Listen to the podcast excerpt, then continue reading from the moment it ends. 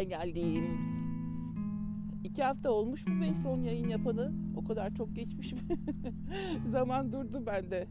Benim takipçilerim dürtüklüyor yayın nerede diye. Valla teşekkür ediyorum tabii zaman ayırıp dinlediğiniz için de. Ayrıca tepiklediğiniz için de. Ee, neler oluyor bitiyor falan derseniz eğer biz yavaş yavaş burada kışa giriyoruz artık. Mesela bugün hava yine kapalı. İki gün önce sıcaktı. 27 derecelerdeydi. Şimdi esiyor. Biraz duyuyorsunuz belki. Hava kapalı. Artık siz kıştan çıkıyorsunuz. Biz kışa giriyoruz yani. Bu hafta da Easter bayramı. Bu hani Paskalya bayramı diyorsunuz ya siz Easter baniler. Tavşancıklar, çikolatalar çıktı. Okullar tatil. Herkes de havalanlarına hücum etmiş. Tabii iki sene boyunca bütün her yere gidişler yasak olduğu için binlerce insan havalanında uçaklarını kaçıranlar, işte kuyruklar, check-in yapamayanlar, bagajlarını toplayamayanlar. Çünkü havalanlarında eleman eksikliği de var. Hala Covid devam ediyor. Ve en ufak bir testte 7 gün evde kalmak zorundasınız. Öyle olunca eleman eksikliği de tabii ortaya çıkmış. Bayağı bir karmaşa sürüyor yani burada. Biz evde oturanlar için sorun yok. Biz hala benim gibi dışarıdan seyrediyoruz dünyayı, evin içinden daha doğrusu. Bir telaşımız, gücümüz yok yani. Ama insanlar hep hareket halinde bir yerlere gidiyorlar. Restoranlar, barlar hala toparlanamadı. Çünkü e, çok uzun süre evde oturunca millet eve alıştı. Şimdi evden çıkarmaya ulaşıyorlar. Rahatlığa da alışınca herkes de pijamayla yaşadı yani iki boyunca. Öyle olunca dışarıda yeme içme de henüz yerleşmedi. O eski belki de bilmiyorum ama ekonomik krizden de olabilir. Biraz da kıstılar sanırım yemeği içmeyi otomatikman. Burada ne kadar enflasyon düşük olsa da en ufak artışlar insanlarda e, böyle bir etki bırakıyor. En son işte 2 dolardı benzin. Şimdi dünya petrol düşünce bir buçuğa geri düştü gerçi. Belki fiyatlarda ucuzlar. Ama ucuz sebze meyve yok yani. 5 doların altında bulamıyoruz. Öyle buldukça toptan alıyoruz bir şeyler. idare ediyoruz ama görünürdeki dünya krizi tabi burada da hissediliyor. Fakat yine de iş var. Yani çalışmak isteyene iş çok.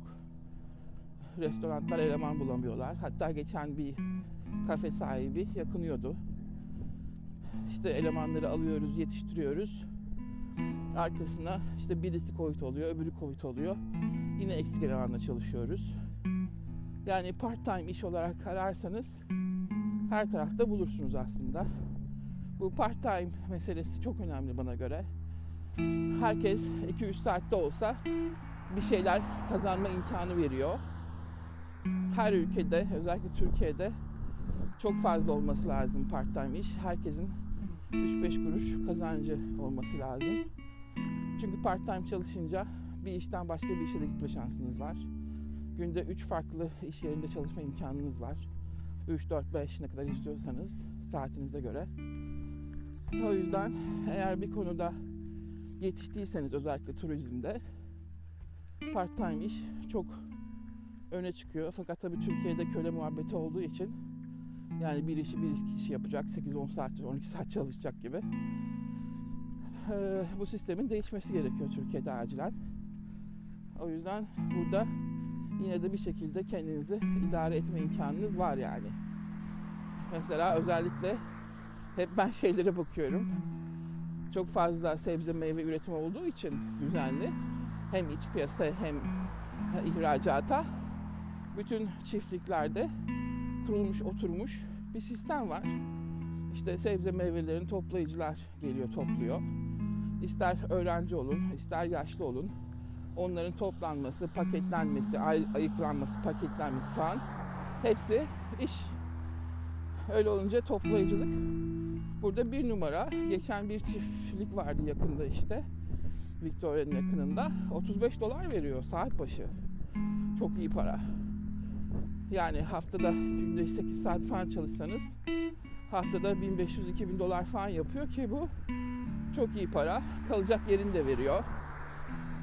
Yani dorm sistemi tabii hani 2-3 kişi belki bir odada falan kalıyorsunuz ama sonuçta gayet iyi para biriktirebilirsiniz ve kazanabilirsiniz ihtiyacınız olduğu zaman. Bu tip işleri herkes yapar burada. Ama böyle işte hmm, tembeller, para kazanmak istemeyenler, devletten işte maaş alanlar falan e, gitmek istemiyor. O yüzden de hep böyle açık çıkıyor toplayıcılarda. Keşke Türkiye'de bu kadar çok üretim olsa ve herkes işte part time toplayıcılık yapsa ama her bölgede bütün yakınımızda çiftlikler olması lazım tabii bunun için. Ve sistemin oturmuş olması lazım. Yani kalacak yerinin olayının. Ee, süper olurdu Türkiye içinde ama olmadı. Maalesef hiçbir şey gelişemiyor Türkiye'de. Bir kayıkçı kavgasıdır gidip duruyor. Ee, hiçbir plan yok, hiçbir yatırım yok. İşsizliği önlemek için hiçbir çaba yok. Çok acayip bir olmayan ülkeye ülke diyorsunuz yani. Dışarıdan bakınca olaylar o kadar korkunç ki size anlatamam. Hani siz belki içinde yaşarken o kadar hissetmiyorsunuz ama hmm, karşılaştırma yapınca dehşet yani düzensizlik ve hukuksuzluk ve işsizlik ve üstüne üstlük fiyat pahalı ve tam bir kaos içinde ülke. Ve buna nasıl izin veriliyor? İnsanlar nasıl ses çıkartmıyorlar? Hala üç kuruşla pazara gitmeye falan çalışıyorlar. Burada olsa yıkmışlardı yani. Mümkün değil. Bu şekilde ama mesela işte Türkiye'de benzin pahalanınca işte arabaya binmeyiz canım. Taksi pahalanınca taksiye binmeyiz canım. E böyle böyle onu alma, buna binme, şuna gezme, buna gitme. E ne? Ne yapacaksınız? Yani otur otur bu iş çözülmüyor. Mutlaka karşı durmak gerekiyor ama kimse bir şey yapmıyor. Birleşmiyor. Bir hareket yok yani. Çok zor vallahi. Neyse işte bütün bunlar olurken benim tabii işte okumalarım, kitapları falan devam ediyor. Birkaç e, Twitter'da atışmalarım tabii devam ediyor. Geçen gün bir bir kıza yazmıştım. İşte akne problemi varmış. Doktora gitmiş. Temizleyici tonik gibi işte sabun gibi bir kendi ürününü vermiş. Eczaneye gitmiş. Eczacı kendi komisyon aldığı ürünü satmaya çalışmış falan. Kız da ben ne kullanacağım şimdi diyor. Şimdi dedim ki mesela dışarıdan bir temizlik ürünü değil. Yani onlar sadece yardımcı. Senin içeriden bu akne problemini durdurman lazım. Yani bunun için de bütün süt ve süt ürünlerini keseceksin. Ee, çünkü biliyorsunuz süt ürünlerinde hormon var. Yani büyüme hormonu var doğal. Ve estrojeni çok yükseltiyor. Bu sebepten dolayı yani içine katılan ekstra hormonları, ekstra antibiyotikleri falan katmıyorum. Normal doğal süt ve süt ürünlerinden bahsediyorum. Sonra unluları ve şekerleri keseceksin. Yani bu demektir ki hiçbir fast food yok, işte paket gıdalar falan yok. İşte tatlı yok, ekmek türü yok, unlu yani. Konsantre tahıl. Ama tahılları falan kesmesine gerek yok tabi. Artı dedim, e, kullandığın temizlik ürünün içinde silisilik asit olmak zorunda ve dedim C vitamini varsa serum olarak artı nemlendirici olarak da niacinamide ve ceramide katkılı ve ayrıca çinko katkılı ürünler kullanman gerek. Vay efendim ben bunu nasıl yazarmışım diyor birisi. Vay efendim nasıl unluları şekerleri kesermişim diyor. Öbürü diyor ki sütü nasıl kes dermişim diyor. E, e çünkü bilmiyorsunuz yani akne oluşumunun o alevlenme, enflamasyonun ha bir de kuru yemişleri kes dedim tabii. Ee, ve onların oluşumunun sebeplerinin Bütün dünya biliyor. Herkes biliyor. Siz niye bilmiyorsunuz? Bu benim söylediğim çok böyle absürt bir bilgi değil. Her tarafta var. Tek tek girin. İşte süt süt ürünleri akne yapar mı? Girin. İşte unlu şekerler akne yapar mı? Girin. İşte kuru yemiş akne yapar mı? Girin. Atıyorum çikolata akne yapar mı? Girin. Bunların tek tek sonuçlarını görebilirsiniz. Her taraf dolu bu bilgilerle. Bir de böyle işte bir tanesi ben beslenme uzmanıyım da sen kimsin falan bildiğimiz tavırlar. sen kimsin tavırları. Tabii böyle arkadaşlar yani bir tanesi yazmış karaciğer enzimlerini ölçmeden nasıl böyle tavsiye verirsin yani karaciğer enzimle ne alakası var? Bu, bu patojen ve tamamıyla süt ve süt ürünlerinden birçok insan zaten yetişkin olarak hastalıklara yol açıyor. Ve yetişkinlerde bu kadar fazla büyüme hormonunun alınması doğal değil. Yani sen çocuk değilsin, bebek değilsin, yetişmeyi bitmiş artık. Ee, bütün oluşumunun bitmiş. Sen bir ineğin veya başka bir hayvanın kendi yavrusu için verdiği o konsantre, hormon dolu içeceği içiyorsun ve yiyorsun yani. Ve düşün bakalım bu senin vücudunda ne büyük abnormalliklere yol açar, ne büyük hastalıklara yol açar. Kimse bunları düşünmüyor. Lakır lakır süt içelim. Neymiş? Kalsiyummuş. İşte yoğurt, peynir yiyelim. Neymiş? Kalsiyummuş. E yok bunun arkasındaki hormonları ne yapacaksın? Hiçbir cevap yok tabii öyle deyince. Artı kalsiyum birçok sebzede çok daha fazla zaten yeşil sebzelerde. Onun da farkında değiller. Böyle işte insanlarla vakit geçiriyorum. Ya onlara sarmak da doğru değil aslında ama böyle e, cahillikleri ki işte o beslenme uzmanı gibi veya işte diğeri gibi okumuş eğitimli insanlar bile beyinleri nasıl yıkanmış ki bu konularda hala eski okul old school söylemleri devam ediyor yani. Ama çok şey biz artık öğreniyoruz. Büyük araştırmalar çok daha hızlı yapılıyor. Yani her tarafta deneyler var bunları kanıtlayan. Ee, ve artık hayvansal gıdaların ne kadar zarar verdiğini, bunları dengeli ve dikkatli kullanmamız gerektiğini ve stratejik kullanmamız gerektiğini her taraftan öğreniyoruz yani. Ha, sebzelerde, meyvelerde ilaçlanma var, hormonlar var, onlar ayrı. Ama senin direkt böyle sütü savunma, süt ürününü savunman çok ayrı. Çok yanlış şeyler bunlar.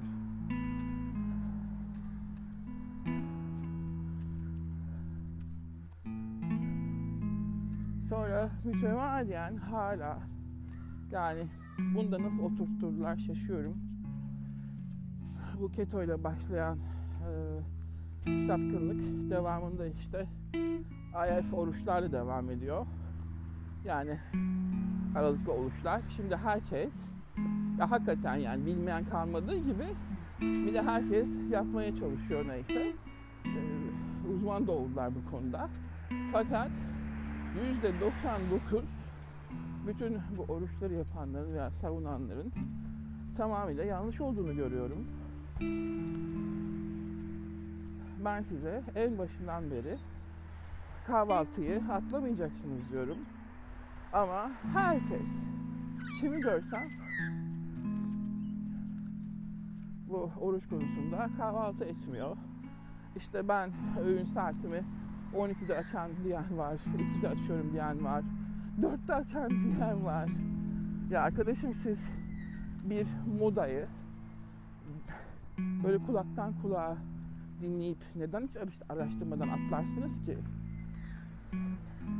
Yani vücudun işleyişini bilmiyorsunuz. insan biyolojisini bilmiyorsunuz. Araştırmıyorsunuz.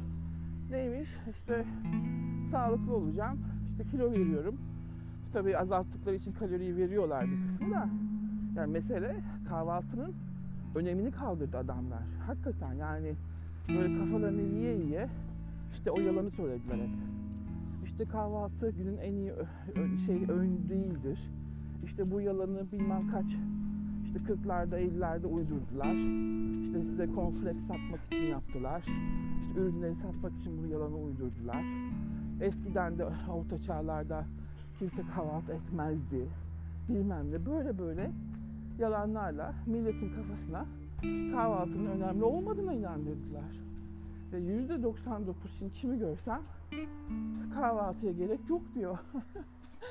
Ve yaptıkları aralıklı oruçları direkt kahvaltıyı atlayarak yapıyorlar. Yahu akıl var, mantık var. Siz eğer vücuda enerji verecekseniz, değil mi? Bir gıda, enerji verecekseniz bir oturun düşünün. Bu enerji sizin gündüz için, sabah için mi lazım? Yoksa akşam oturduğunuz zaman mı enerji lazım? Siz bütün gün hareket edeceksiniz, bütün gün düşüneceksiniz. Yani çünkü beyin düşüncesi de bir enerjidir. Bütün bazal metabolizmanız, günlük yaptığınız her iş, her bir sinirinizin yaptığı iş, işte bakmak, okumak, e, parmağınızı oynatmak, yürüyüş yapmak, ellerinizi hareketlendirmek, her bir yaptığınız en ufak hareket size enerji gerektiren bir hareket ve bunu uyandığınız zaman başlıyorsunuz. Ama siz o kahvaltı enerjisini vermiyorsunuz. Hiçbir hareket yapmadınız, oturup film seyrettiniz veya kitap okudunuz. Böyle sakinleştiğiniz zaman akşam veriyorsunuz enerjiyi. Yani vücudu ihtiyacı olduğu zaman enerji vermiyorsunuz. İhtiyacı olmadığı saatlerde enerji veriyorsunuz, gıda alıyorsunuz. Yani kimse bunun mantıksızlığını düşünmüyor mu arkadaşlar? Yani bu en ufak fizyolojidir. Daha bunun başka bir temeli yok ki. Yani mesele işte ben acıkmıyorum meselesi falan değil. Kortizol yüksek olduğu için sabah zaten uykudan kalkarken kortizol yüksek olması gerekiyor. Melatonin düşmesi için ki uyandırılabilsin vücut, uyanabilsin. Yoksa e, komaya girersiniz, uyanamazsınız. Ve bu kortizol yüksekliği size tok karın gibi geliyor. Ama biliyor musunuz o kortizolun düşmesi için de yemeniz gerekiyor. Kortizolun düşmesini en iyi sağlayan sebeplerden bir tanesi mesela yemek yemek. Çünkü o vücudu sakin moda getiriyor ve tekrardan kortizol hormonu düzene giriyor bir enerji geldiği için. Ayrıca kortizolun yükselmesinin bir sebebi de enerjisizlik zaten. Yani vücut enerji aramaya başladığı için, strese girdiği için kortizol da yükseliyor. Anlatabiliyor muyum? Ve siz kahvaltı etmeyerek yüksek kortizolu devam ettiriyorsunuz. Ve bunu kahveyle çözmeye çalışıyorsunuz. Ve o saatler devam ettikçe bu zaman içinde kronik kortizol, kortizol ortamına döküyor sizi. Yani böyle bir e, kısır döngüye giriyorsunuz. Hem kortizolu dindirmek, hem gerçekten vücudu uyandırmak, hem de günün enerjisini hazırlamak için kahvaltı etmek zorundasınız. En çok yağı ne zaman yakarsınız biliyor musunuz gece uyurken? En çok yağ yakımı ne zaman yanar biliyor musunuz? Böyle sakin oturduğunuz zaman. Çünkü vücut yağı e, çok fazla şey gibi nasıl diyeyim size karbonhidrat, şeker gibi hızlı bir enerji değildir. Sürekli ama daha uzun süren bir enerji kaynağıdır yağ. Böyle olunca sakin zamanlarda vücudun hızlı karbonhidrat ve şeker enerjisine ihtiyacı yok. Yağ yakıyor. Ama siz sakin zamanlarınızda ona enerji verirseniz, gıda alırsanız vücut o yağ yakımını da durduruyor. Hem kortizolu akşam yükseltiyorsunuz, düşük olması gereken zamanda hem de normalde yağ yakımına geçtiği saatte vücuda siz yeniden bir karbonhidrat, şeker veya herhangi bir şey de olsa o da karbonhidrattır. Bir ekstra enerji yüklüyorsunuz. Bütün vücut sistemini bozuyorsunuz. Gündüz çok rahat yakılacağı zamanlarda enerji yani gıda vermiyorsunuz. Akşam hiç yakılmadığı zamanlarda enerji veriyorsunuz. Ve bu zaman içinde o akşam yanmayan enerji ve gıdalar zaten sizde yağ hücrelerinde toplanıyor. Ve sürekli bunu yaptığınız için artık normalde de yağ yakamaz hale geliyorsunuz. Yani bunu anlamak bu kadar zor mu? Ne zaman ki unutmayın, ne zaman ki bir stres olsun bilin ki vücudunuz şeker ve karbonhidrat yakıyor. Ve böyle olunca acıkmanız artıyor. Size sinyal geliyor.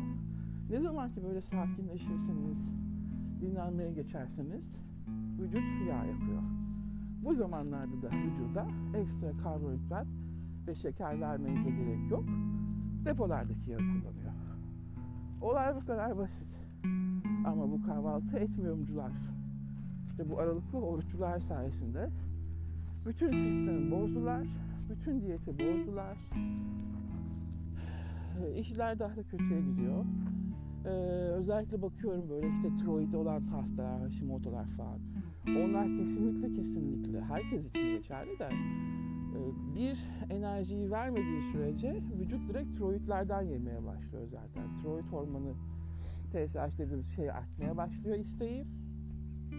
Ve siz o enerjiyi sağlamadıkça aç kalıyor yani tiroidler. O nedenle de sabah kahvaltısı etmeyenler özellikle tiroid hastaları ve işte e, düşük tiroid yaşayan hastalar veya Hashimoto'lar hatta tiroidleri alınmış hastalar bile var benim takipçim öyle. için de kahvaltı çok önemli. Anlatabiliyor muyum? Yani tiroidler zaten sık sık yiyecekler, az az yiyecekler gün içinde. Ve onları kesinlikle kesinlikle böyle işte oruçlara takılmasını hiç kabul etmiyorum. Yapmamaları gerekiyor. Çünkü belli bir düzenli bir enerjiye ihtiyaçları var ve bunu dengelemeleri gerekiyor. Ben size tabii ki demiyorum ki her dakika oturun da işte karbonhidratları yiyin, tatlıları yiyin, e, ekmekleri falan. Hayır. Mesele gıdayı enerji olarak görmeniz ve olabildiğince bu dengeyi kurmanız. Yani hareketli zamanlarda enerji alınır, hareketli zamanlarda enerji alınmaz. Bu kadar basit. Ve bu olay tamamıyla kortizolun iniş çıkışlarıyla ilgili. Kortizola bağlı olarak tabii insülin de çıkıp iniyor. Yani kortizol arttıkça insülin de artıyor. Siz vücudunuzu stresi sokamazsınız. Mesela her hareket, her şey, egzersiz hareketi belli bir seviyeden sonra vücuda stres verir. Aynı şekilde oruçlar da öyle. Uzun oruçlar da stres verir. Sabah oruç tutmak da stres verir. Anlatabiliyor muyum? Gece yemek stres verir. Yani bu stres olayı, kortizol ve insülin olayını anlamadan böyle abuk subuk e, diyeyim işte moda olmuş şeyleri kulaktan duyma yaparsanız ileriki zamanlarda çok büyük zararları uğrayacaksınız ki biliyorsunuz insan vücudunda hastalık çıkma olasılığı yani işte 5 sene, 10 sene, 20 sene kadar sürüyor. Bunu devamlı hale getiremezsiniz. Bizim alıştığımız tamamıyla nasıl diyeyim size belki bilmem kaç bin yıldır alıştığımız herkes uyandığı zaman enerjisini alır, e, gece erken yatar. Çünkü karanlık oldu işte elektrik bulunmadan önce herkes gece olunca akşam olunca uykuya çekiliyor. Neyse yatıyor. Ve e, akşam yemek diye bir olayları yok insanlarda. Yani insanlık tarihine bakarsanız eğer akşam yemeği diye bir olay sadece bu endüstri devrimi yapıldıktan sonra ve ofis çalışmaları arttıktan sonra insanlar daha az evde vakit geçirip e, daha çok iş yerinde oldukları için üretimde akşam döndükleri zaman böyle bir keyif, e, bir rahatlık, böyle bir işte aileyi gördüm ne yapalım işte güzel yemek yapalım, yiyelim alışkanlığının getirdiği bir olay akşam yemeği. Yani tamamıyla aslında insanın yapısında olmayan bir öğünden bahsediyoruz. Ve bu alışkanlık o kadar çok e, işlemiş ki ve biz bunu kurtaramıyoruz insanları. Yani tamamıyla bütün bir öğünü e, akşama yiyenler var, akşam çok büyük yiyenler var. Çünkü hepsi bir keyif, hepsi bu rahatlığın verdiği. Arkasından tamam artık ben şu anda hani işin sorunlarıyla uğraşmıyorum. E, tamamıyla artık kendimi kendi zevkime verebilirim. Hani alkol içenler gibi düşünün. Akşam yemeği bir ritüel haline geliyor. Halbuki bütün o stresi yaşadığı gün içinde, çalıştığı gün içinde doğru orantılı olarak enerji alması gerekiyordu. O yüzden sabaha e, kafası dinç uyanması için yani o güne kafası dinç parlak şey yapması için kahvaltı etmesi gerekiyorken o kendini kısıtlayıp şimdi oruçlarla kendini tutar da akşama atarsa sistemi sen tekrardan zaten bizim işin içinden çıkamadığımız bu keyif yemelerine işte bu psikolojik yemelere falan doğru itiyorsun. Önemli olan meşgul olduğunuz gün içinde, güneşin doğuşmasından itibaren ve hareketleriniz gün içinde vücuda gerekli enerjiyi vermek. Mesele bu ve siz zaten eğer yağ yakımından şikayet ediyorsanız vücudum işte yağ topluyor, vücudum işte e, topladığı yağlardan kaybetmiyor, ben kilo veremiyorum dediği zaman bunun çözümü kendinizi uzun süre açlık bırakmakta değil. Bunun çözümü sabah kahvaltısı, öğle yemeği yiyip, öğle yemeğin de arasında en azından 4-5 saat olacak tabii ki. Ee, bütün şeyinizi, gün içindeki hareketli zamanlarınızı, o enerjiyi toplamak ve akşam yemeğini kesmek. Akşam yemeği ne olabilir? Ufak bir çorba olabilir, belki az bir salata olabilir, bir iki meyve olabilir. Farklı farklı yani hepsini aynı anda bahsetmiyorum. Asıl bütün hastalıkların başı, bütün sorunlarınızın başı akşam öğününün fazla olması. Çünkü akşam öğününde insan bir yarası olmadığı için, fare olmadığı için yani akşam yaşayan şeyler, hayvanlar bunlar, noktörnler İnsan güneşle doğup güneşle batma uygun sirkadyen ritim, sirkadyen diyorsunuz ya siz. E, vücut ritmine ait bir canlı türü olduğu için, güneşe bağlı olduğu için akşam yemekleri aslında bütün sanayileşmeden itibaren ortaya düşündüğünüz her türlü hastalığı düşünün. Bunun içinde kilo da var, şişmanlık da var, obezite var, diyabet de var. Hepsini hepsini düşünün. Temelinde akşam öğünün olması ve bu öğünün abartılı olmasından kaynaklanıyor. Ve çünkü sizler, bizler, hepimiz daha doğrusu kortizol e, aksını bozduk. Yani parasempatik dediğimiz o relaxation, işte sakinleştiğimiz sinir sistem olayıyla sempatik sistem dediğimiz harekete geçmek, işte koşmak, çalışmak, etmek, zihinsel olarak yorulmak, düşünmek, etmek, stres altında olduğumuz gün içindeki e, yaşam hareketlerini biz o aksı bozduk. Şimdi bizim artık hep böyle e, sempatik sistemde çalışıyor. Hep bir stres altında çalışıyor vücut ve devamlı olarak onu e, bastırabilmek için de tekrar siz bir ekstra stres veriyorsunuz bu sefer. Oruca yükleniyorsunuz veya işte fazla bir egzersize yükleniyorsunuz veya kahveye yükleniyorsunuz. Kahve de aynı şekilde kortizolu yükseltiyor, insülini yükseltiyor ve sizi sempatik sistemde, o stresli sistemde tutuyor yani. O yüzden de kahve beni uyandırdı falan sanıyorsunuz. Çünkü o bir e, nasıl diyeyim bir tür drug, uyuşturucu etkisi olduğu için kafeinin o uyuşturuyor o sempatik sistemi ama sizi aslında direkt o stresli sistemde tutuyor. Sizi yani mesela bir papatya çayı içtiğiniz zaman parasempatik sisteme girebiliyorsunuz. Çünkü sakinleştiriyor papatya çayı veya bir passion flower. Ama kahve kafein öyle değil. Anlatabiliyor muyum? İşte bu farkı siz kahve kafeinde de görebiliyorsanız aynı şekilde enerji alımında yani yediklerinizde ve yediğin öğün zamanlarınızda bunu mantıken çözmeniz gerekiyor. Ama ben bu çözümü kimsede görmüyorum. Sürekli olarak böyle bir e, fiştekleme var, bir yalan e, algısı var ortalıkta dolaşan. Geçen gün bir Okan Bayülgen'in programını izliyorum işte Glo Haber Global'deydi sanırım. Öylesine rastladım sabahleyin YouTube'u açtım. Canlı yayında o vardı.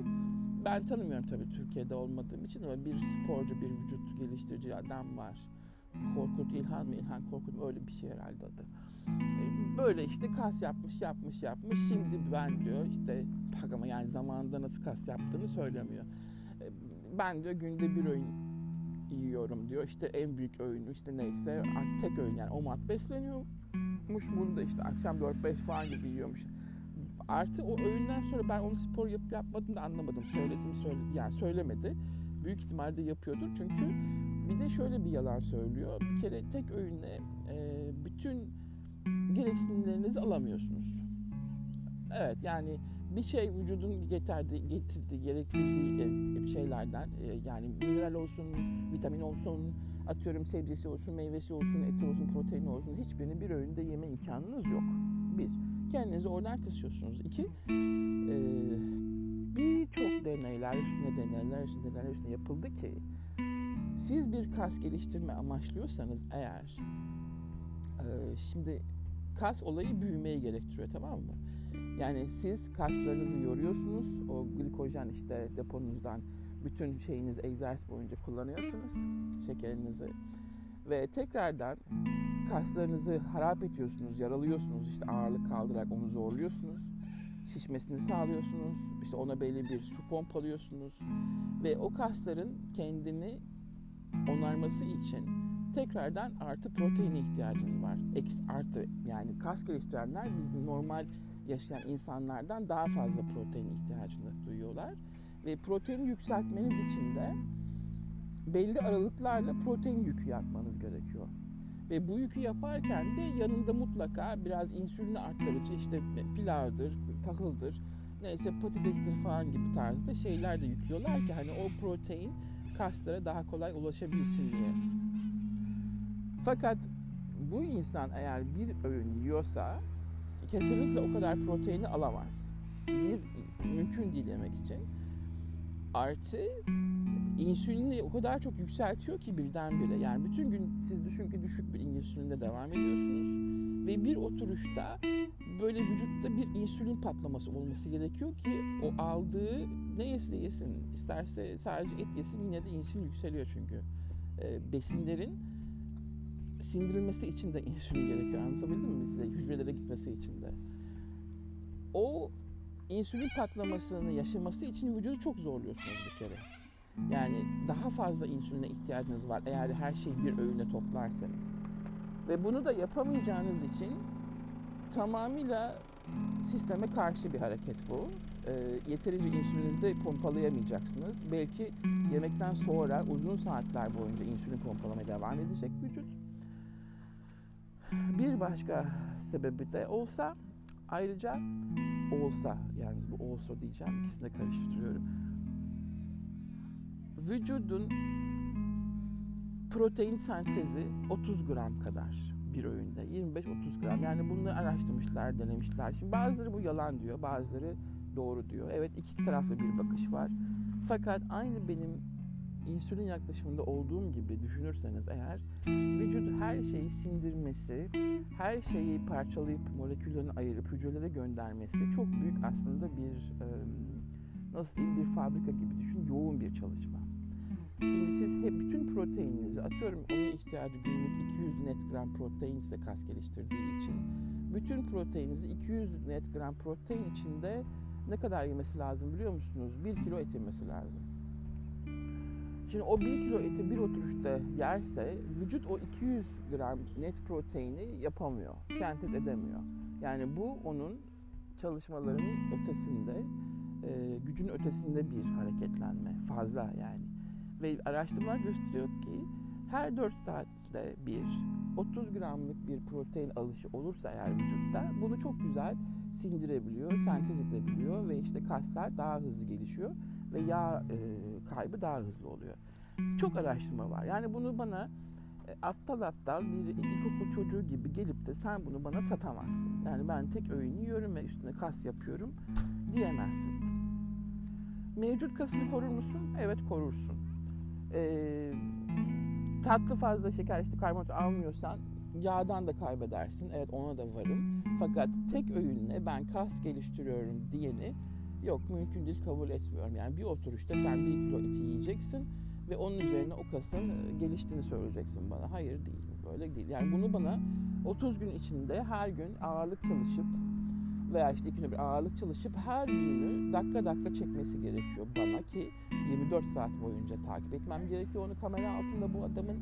Ondan sonra ben inanırım kaslarının geliştirdiğini işte deksalardan geçer, e, analizlerden geçer, şu kadar kas artışı olmuştur dediğini ondan sonra inanırım. Ha, tamamıyla sadece protein yiyorsa e, diyebilirsiniz ki her gün her gün protein yediği için o 30 gramı alıyordur. Evet zaten 30 gramı alıyor. İşte mesele de burada zaten. Şimdi o 30 gramla 200 gram net protein alması gereken bir insan eğer mesela 200 net e, proteini günde 4 parçaya bölen bir bodybuildingçiyle bunu günde her gün sadece 30 gramını tek öğünde alabilen bir bodybuilding'in yan yana getirmemiz gerekiyor değil mi? Bakalım hangisi daha çok kas geliştiriyor. İşte o zaman bu tek öğünde ben her şeyimi yiyorum, ihtiyacımı alıyorum, kas da geliştiriyorum diyen insanın, bu sporcunun ne yaptığını başka bir şekilde dörde bölüp de her öğünde 30 net gram alan, yani her öğünde 30 net gram demek 100-150 gram etten bahsediyoruz. Onu alan diğer sporcuyla karşılaştırmamız gerekiyor. Şimdi bizim ikisini birden aynı hareketleri yaptırıp, aynı şekilde uyutup, aynı şekilde besleyip yani birisi tabii ki dört farklı öğün, bir tanesi tek öğün şeklinde ama verilen e, şey yani et miktarı aynı 1 kilo olmak şeklinde bunları verip 24 saat boyunca çekip 30 gün boyunca çekip e, canlı canlı hani bizim vardı ya biri bizi gözetliyor programı şeklinde takip etmemiz gerekiyor. O zaman ondan sonraki bir ay sonucunda e, ki e, bizim veriler, test sonuçları bize hangisinin doğru olduğunu gösterecek. Bunu bana yapmadığınız sürece ben gidip de sizin işte bir öğün yiyorum, işte şu kadar da hepsini de karşılıyorum, bak ne güzel kaslarım var dediğinize inanmıyorum.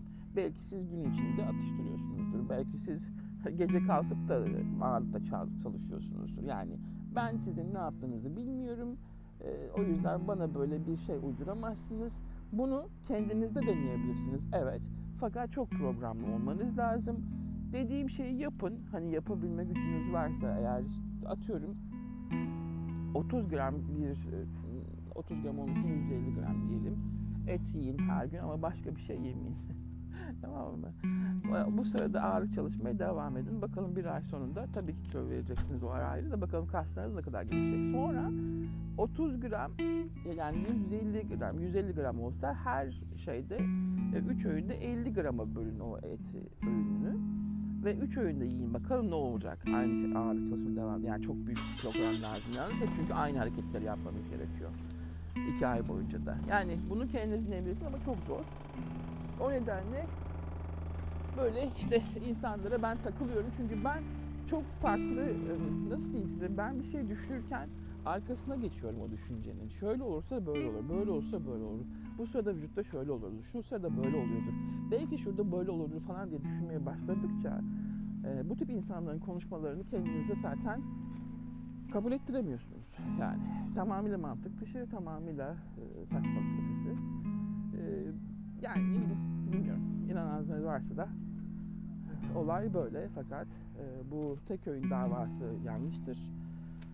Bu atıyorum kahvaltıyı atlamak çok yanlıştır. Kendinize çok büyük zararlar veriyorsunuz ve tamamıyla insan fizyolojisine aykırı bir tür hareketler yapıyorsunuz diyorum. Bak hiç durmadan da 37 dakika konuşmuşum. Şimdilik bu kadar arkadaşlar. Kendinize çok iyi bakın. Sağlıcakla kalın. Hoşçakalın. Bye.